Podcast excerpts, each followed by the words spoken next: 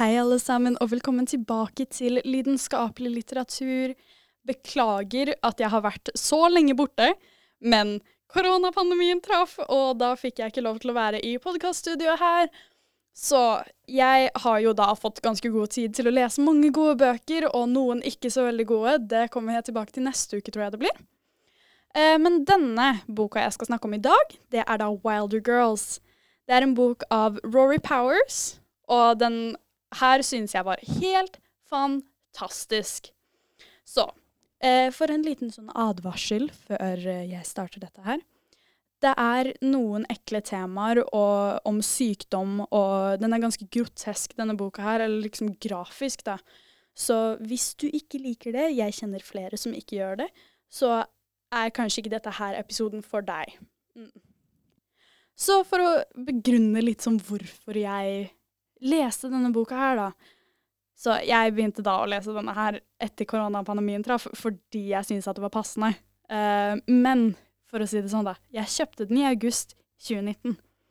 Så da, for å sånn ikke starte noen konspirasjonsteorier, men jeg predikta Jeg predikta faen meg koronapandemien. Sånn natt til 1. februar i fjor så hadde jeg et mareritt om en uhelbredelig sykdom. Og så i august så finner jeg plutselig denne boka her om en veldig ille sykdom. Liksom, hvordan er det mulig? Så Men som sagt, jeg kommer tilbake til dette her med denne sykdommen senere i podkasten. Så som sagt så begynte jeg å lese denne her etter at pandemien traff Norge, fordi jeg syntes det var passende. Og jeg vet at pandemien har liksom blitt snakka veldig mye om, men da er det jo også veldig relevant å snakke om denne boka. Så litt sånn kort om forfatteren. Den er skrevet eh, sånn Forfatteren er Rory Power. Hun vokste opp og bor fortsatt i New England har en master i prosafiksjon. Og for å være helt ærlig, så vet jeg ikke hva det er. Eh, men hun jobber som en redaktør innen krimfiksjon og en konsulent for TV-adapsjoner av bøker. Jeg tror det er for typ Netflix og de store firmaene, så det er jo dritkult. Så for å gå over og litt sånn mer inn i selve boka, så har man da Hetty, som er eller for å forklare litt, da. Eh, denne boka her har tre hovedjenter man følger gjennom hele historien, men så har man også veldig mange viktige biroller. Så jeg kommer til å snakke om de tre hovedjentene og tre av de viktigste birollene, da, for å si det enkelt. Så man har da Hetty, som er hovedhovedkarakteren, har jeg skrevet her. Eh, det meste av boka er fra Hetty sitt perspektiv, så man hører mye av hennes tanker og følelser. For å beskrive henne litt, så har hun skulderlangt, brunt hår som dekker det høyre øyet hennes, fordi infeksjonen hun fikk, sitter der. Uh, hun var en av de første som ble infisert, så ingen visste helt hva de skulle gjøre. Men nå lever hun, og beklager til alle dere som blir litt kvalme av alt sånt, med to øyelokk på høyre øye. Men det er nesten så de er limt eller sydd igjen.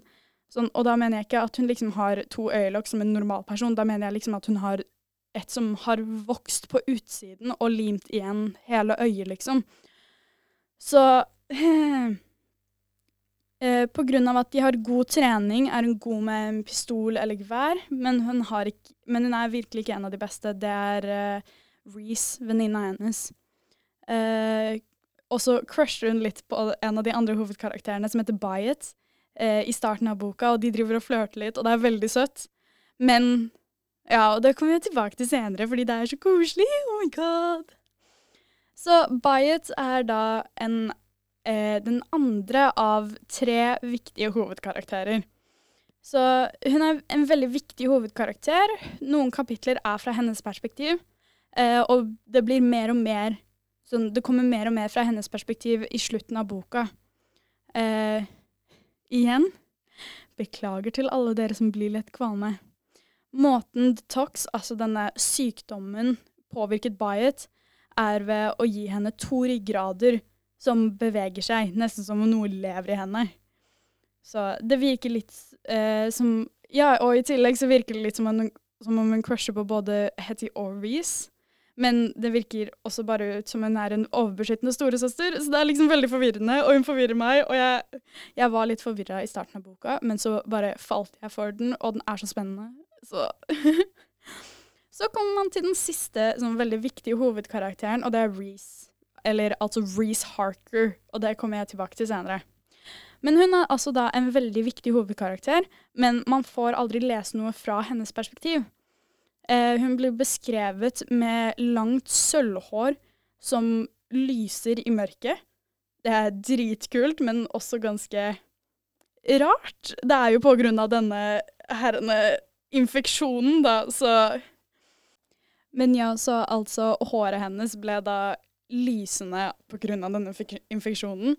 Eh, men en annen måte hun ble veldig påvirket da, er at det tok over hele høyrehånda høyre hennes. Det var veldig vanskelig å si. Um, og gjorde den til nesten sånn stålaktig sånn, Den er alltid helt kald, den er helt sånn sølvaktig og rar. Uh, og det påvirker henne da skikkelig, fordi hun er egentlig høyrehendt. Um, men sånn også veldig viktig informasjon om henne er at hun bodde også på denne øya eh, før hun begynte på skolen der. Og jeg kommer til å forklare hele denne øya, hvor de er og alt sånt litt senere. Så kommer man da til Mr. Harker, og som jeg sa, Harker var et veldig viktig etternavn. Fordi han er da altså faren til Reece, og var den første som ble tatt sånn ordentlig av The Tox. Når han ble infisert, rømte han inn i skogen rett ved, ved, siden av, eller da foran skolen. Uh, og vi møter han en gang til gjennom boka, så det kommer jeg til senere. Uh, men da er han ikke helt menneskelig lenger. Så har man da rektoren, eller headmistress, som hun bare blir kalt gjennom hele boka. Og hun er da en av de to voksne igjen på skolen som er friske, eller halvveis friske, da. Uh, og det kommer jeg da litt tilbake til senere. Uh, hun blir beskrevet som en litt eldre dame med grått hår, men at hun fortsatt er i god fysisk form og klarer å bruke våpen om hun må det. Og det gjør hun flere ganger i boka. Eh, og så kommer man da til den siste karakteren jeg skal snakke om, og det er da Miss Welsh. Hun er da den eneste læreren som er frisk og er igjen, annet enn rektoren. Eh, hun har ansvar for å hente forsyninger med tre eller fire av jentene, og disse blir kalt for boatshift girls. Hun blir beskrevet som en ung dame i tidlig 30-åra sine, og er den eneste som har nøkkelen til porten ut av skolen. Så for å da forklare litt av denne øya de bor på.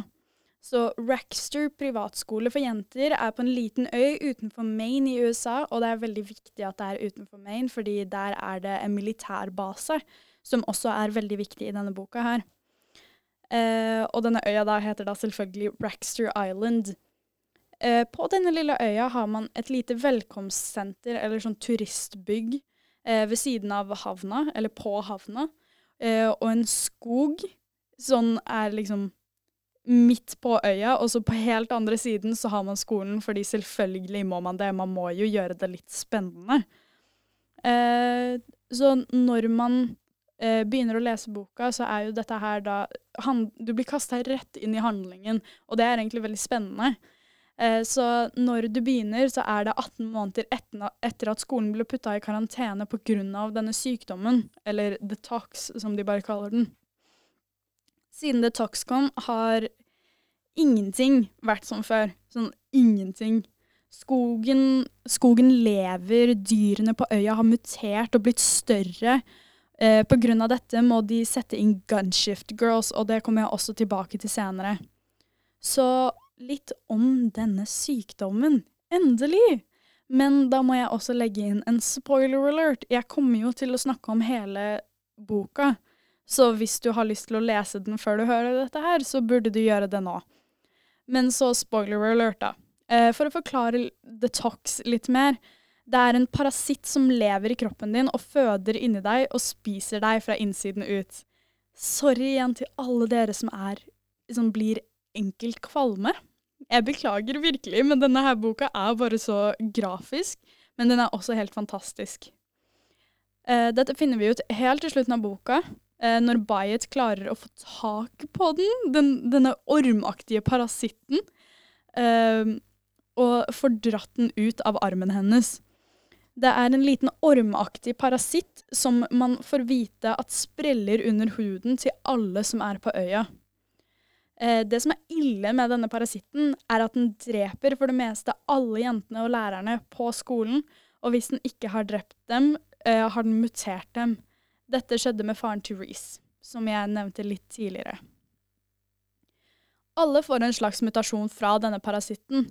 Som jeg nevnte tidligere, har Bayet fått en ekstra ryggrad, og Hetty har fått øyelokkene på høyre øye sydd igjen. Andre av jentene, som man ikke hører så mye om, får mutasjoner som gjelder, eller så kaster de opp bein i kroppen. Akkurat som om de prøver Eller akkurat som de blir erstattet av denne parasitten, da. En av de første tegnene på sykdommen er aggresjon. Eh, det er et veldig viktig poeng i hele boka at det er liksom aggresjon. Det er noe av det farligste egentlig ved denne sykdommen. Det er akkurat det som er liksom farlig med rabies og alt det der. Så eh, etter det er det veldig forskjellig fra person til person hva som skjer. Eh, men én ting er sikkert, for alle med sykdommen, eh, de får flare-ups, altså en oppblussing av sykdom. Eh, det er dette som dreper de fleste av jentene på Raxter. Og jeg vet at det høres veldig groteskt ut, men det er bare sånn det er. Det er rett og slett det som skjer, og jeg vet ikke helt hvordan jeg skal dekke til at uh, det er veldig groteskt. Noen små ting man burde vite om uh, denne boka her, er uh, liksom Man må vite to veldig viktige ting, og det er hva gunshift girls og boatshift girls er. Gunshift er de som passer på skolen sånn at ingen dyr skal komme innenfor gjerdet. Og boatshift er de som henter forsyninger med Miss Welsh. Eh, alle har enten en pistol eller en kniv, fordi man vet aldri hva som er i skogen de må gjennom. Så for å endelig starte på sammendraget av boka Så det, nå har dere jo bare fått en liten introduksjon. Så boka, boka starter altså da med at Hetty og Reece er på gunshift og venter på at eh, de nye forsyningene skal komme. De har nesten ikke noe mat på skolen og får bare små forsyninger av militæret i Maine. Pga. at de får så lite, er det alltid kamp mellom jentene for å få mat, eller eventuelt klær, om de var snille nok til å sende det også. Boka er egentlig ikke over en så lang tidsperiode, men det er veldig mange gode, uh, godt skildrede øyeblikk, som f.eks. da Hetty Byatt Reece sitter ved klippene bak skolen og nyter utsikten og den litt kalde høstvinden. Sånn, det blir bare beskrevet så utrolig godt. Sånn, de kjenner havspruten eh, slå mot klippene, og de er som selvfølgelig ikke så veldig høye. fordi hvis det ikke så hadde de ikke klart å kjenne havspruten. Men de finner liksom Det er bare så utrolig godt å lese, og du kjenner nesten litt den der sjølukta, og du får liksom du føler at du sitter der med dem. Det er helt fantastisk skrevet. Um, et annet øyeblikk er da Hetty blir jaget av en stor, mutert bjørn med tre hoder. Uh, da skildrer forfatteren hvordan det føles ut at bjørnen bare er noen millimeter unna å ta henne. Uh, det, det, den scenen skal jeg snakke om senere. Fordi den er også veldig viktig. Uh, I starten av boka får vi vite at de trenger en ny jente til boatshift, og Reece har alltid hatt lyst til å være med der, men så ender Hetty opp med å få plassen i stedet. Og da holder Re Reece på å drepe henne. Det, det, er, sånn, det er veldig stor sånn, konkurranse mellom alle jentene her. Um, men Reece sliter jo også med mye annet pga. at faren hennes plutselig forsvant etter uh, at han ble infisert. Uh, så derfor så regner jeg nesten med at han er litt av grunnen til at hun har så mye aggresjon inni seg, i tillegg til at hun er da smittet med denne parasitten.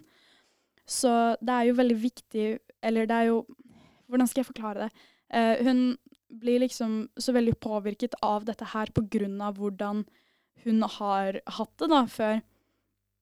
Så eh, i tillegg har man noen veldig søte scener mellom Hetty og Reece, og det er sånn jeg fangirler så hardt når jeg leser, og denne her var ikke noe sånn Det, det er så søte scener, herregud! Som for eksempel da Hetty skal lære Reece å skyte med et gevær med høyrehånda si igjen. Så da tar hun henne på hoftene for å stille dem riktig, og så legger hun armene rundt Reece, og det er bare så utrolig søtt, fordi det er liksom Igjen, det er et av de veldig godt skildrede øyeblikkene hvor du bare føler at du liksom Du bare er i det øyeblikket med dem, og blikkene deres møter, og det er liksom man, En jente som Reece, hun er veldig sånn hard, tøff eh, Sånt Hun Hun Hva heter det? Hun rødma. Hun rødma, og det er liksom bare så utrolig søtt. Så uh, Og så liksom det, det, er så utrolig søtt. Ah, jeg dør. Men så må vi tilbake til den litt mer brutale verdenen som er denne boka her. Så en brutal ting man får vite når Hetty er med på sitt første boatshift, er at ha på havna der de henter forsyningene, kaster de også mye, veldig mye mat. Sånn god mat som de egentlig kunne ha trengt. Um, og de, de blir også tilsendt en sjokolade, uh, men den deler de på de fire-fem som er på boatshift. I tillegg, sånn i mellomtiden, får plutselig Bayet en oppblussing uh, og blir lagt på sykestua på skolen. Noen netter senere blir hun plutselig fraktet til et ukjent sted. Dette oppdager Hetty når hun prøver å snike seg inn på rommet til Bayet, eh, i rommet der Bayet ligger, eh, for å sjekke at hun har det bra. Men i stedet for å finne Bayet, finner hun bare nålen og tråden hun pleide å gå med i lomma. Og da overhører plutselig Hetty en samtale mellom Miss Welsh og en annen, og av dette så tror Hetty at Bayet har blitt fraktet til et annet sted på skolen og da skal bli fraktet til en lab for at de skal teste ting på henne, noe som ikke er helt feil. Eh, den siste gangen Hetty er på boatshift, blir de bare tilsendt et stoff i en stor eske. Eh, på veien tilbake til skolen møter rektoren dem ved porten til skolen og henter denne eska. Eh, denne esken får de av at noen har brutt karantenereglene militæret har satt, Eh, altså, det er et stoff som skal drepe dem. Uh, men det får man ikke vite med en gang. Det, Eh, dere husker den bjørnen jeg nevnte tidligere? Ja, har, det har noe i sammenheng med den å gjøre.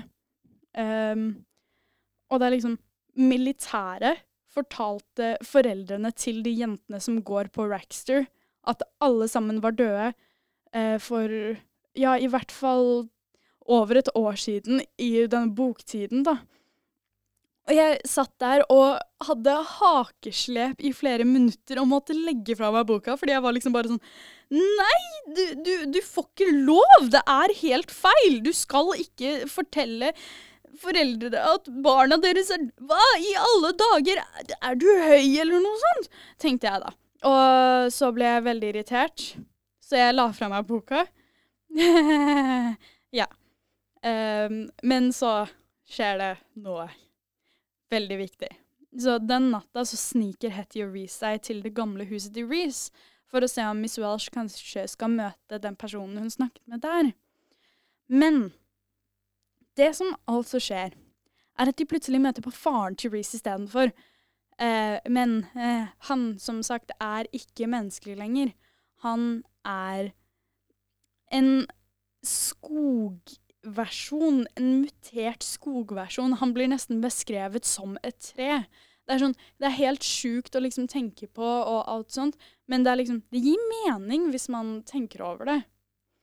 Um, når de kommer tilbake, må de klatre over gjerdet fordi de ikke har den nøkkelen til porten. da.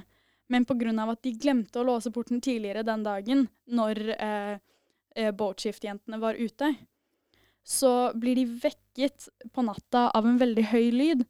Og ingen skjønner helt hva, som, hva det er.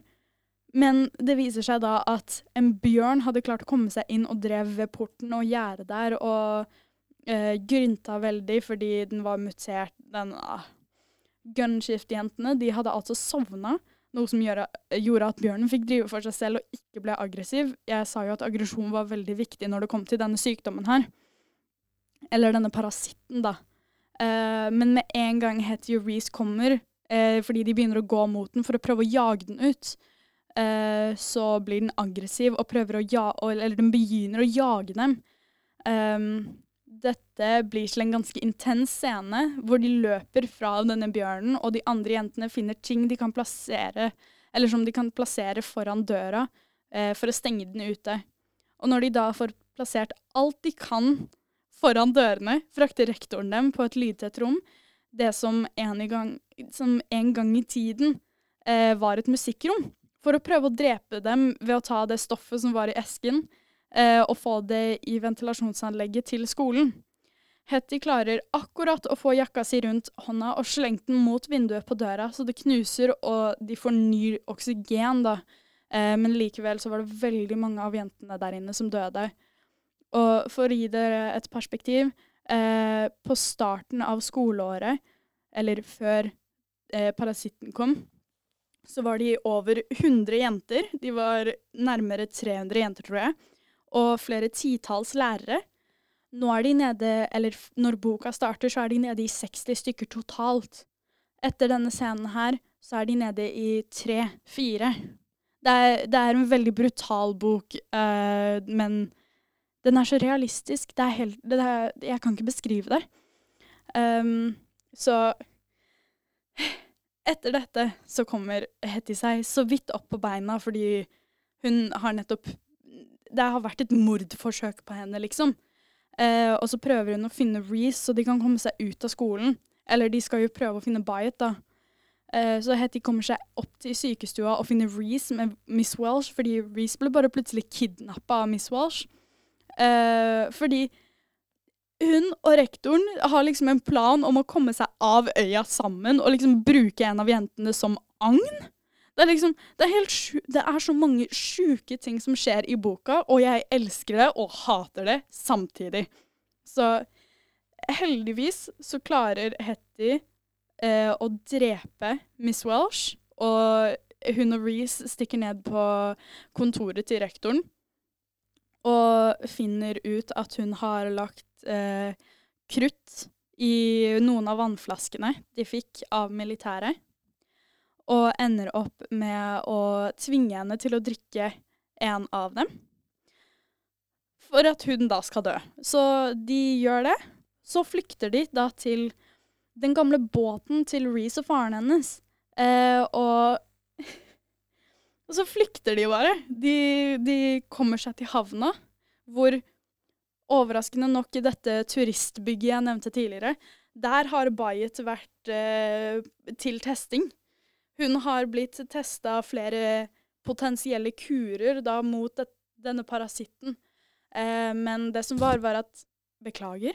Beklager. Det var en tydeligvis veldig kjekk eh, mann, legestudent-ting-greie-ting, som jobbet på denne sykestua, sykeoppsatt-greia, som gjorde at de falt for hverandre. Hun kyssa han. Han drepte henne, eller prøvde å drepe henne.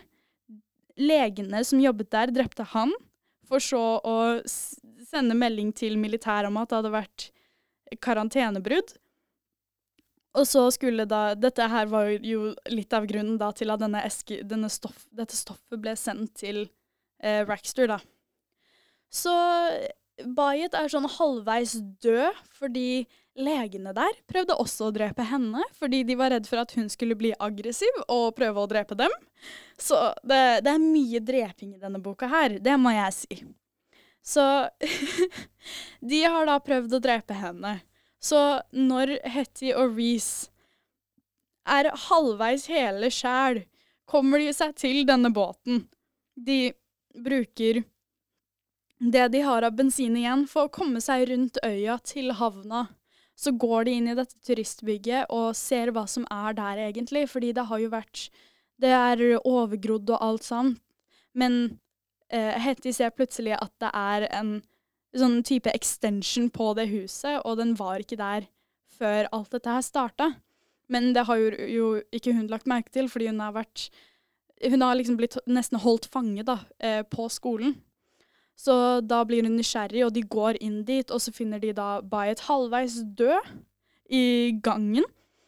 Eh, så mens de så vidt klarer å holde seg våkne, da, Eh, det er helt intense scener. Eh, så ligger de liksom De bare liksom De går inn, finner henne, tar henne med ut, legger henne ned i denne lille båten. Eh, skrur på motoren og kommer seg av gårde ut på havet eh, til de ikke har mer bensin igjen. Og så bare legger Reece og Hetty seg ned i båten med Byatt, og så lar de bare bølgene føre dem til fastlandet. Det er slutten på boka. Den er helt fantastisk. Den har en åpen slutt. Jeg tror, håper, at det kommer en bok nummer to.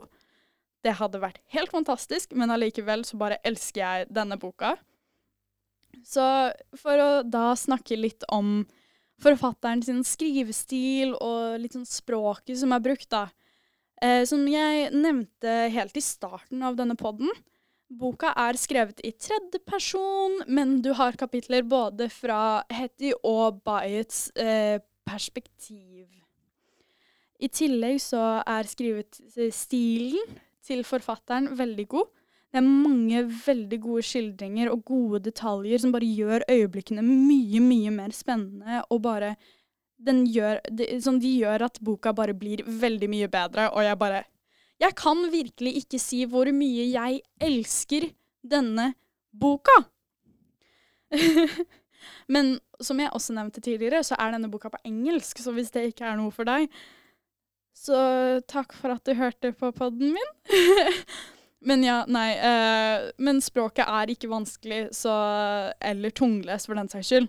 Det er noen ord eh, som jeg liksom noterte meg om at å ja, det har jeg kanskje ikke hørt så veldig mye før, eller brukt så mye før. Så det kan være noen sånne øyeblikk. Men det er egentlig bare en veldig lettlest og spennende bok, og du bare blir sugd inn i denne verdenen. Det er helt fantastisk. Så da for å oppsummere så handler Wilder Girls om en parasitt som har spredd seg på en liten øy utenfor kysten, kysten av Maine i USA. Og vi følger da Hetty, Reece og Byatt gjennom boka og deres hverdag på Raxter privat, privat, privat I am very English privatskole for jenter etter en uhelbredelig sykdom treffer denne skolen. Selv så, som jeg har nevnt veldig mange ganger nå, så er denne boka her helt fantastisk. Jeg synes at den var så spennende, og anbefaler den virkelig til alle sammen som hører på denne podkasten her.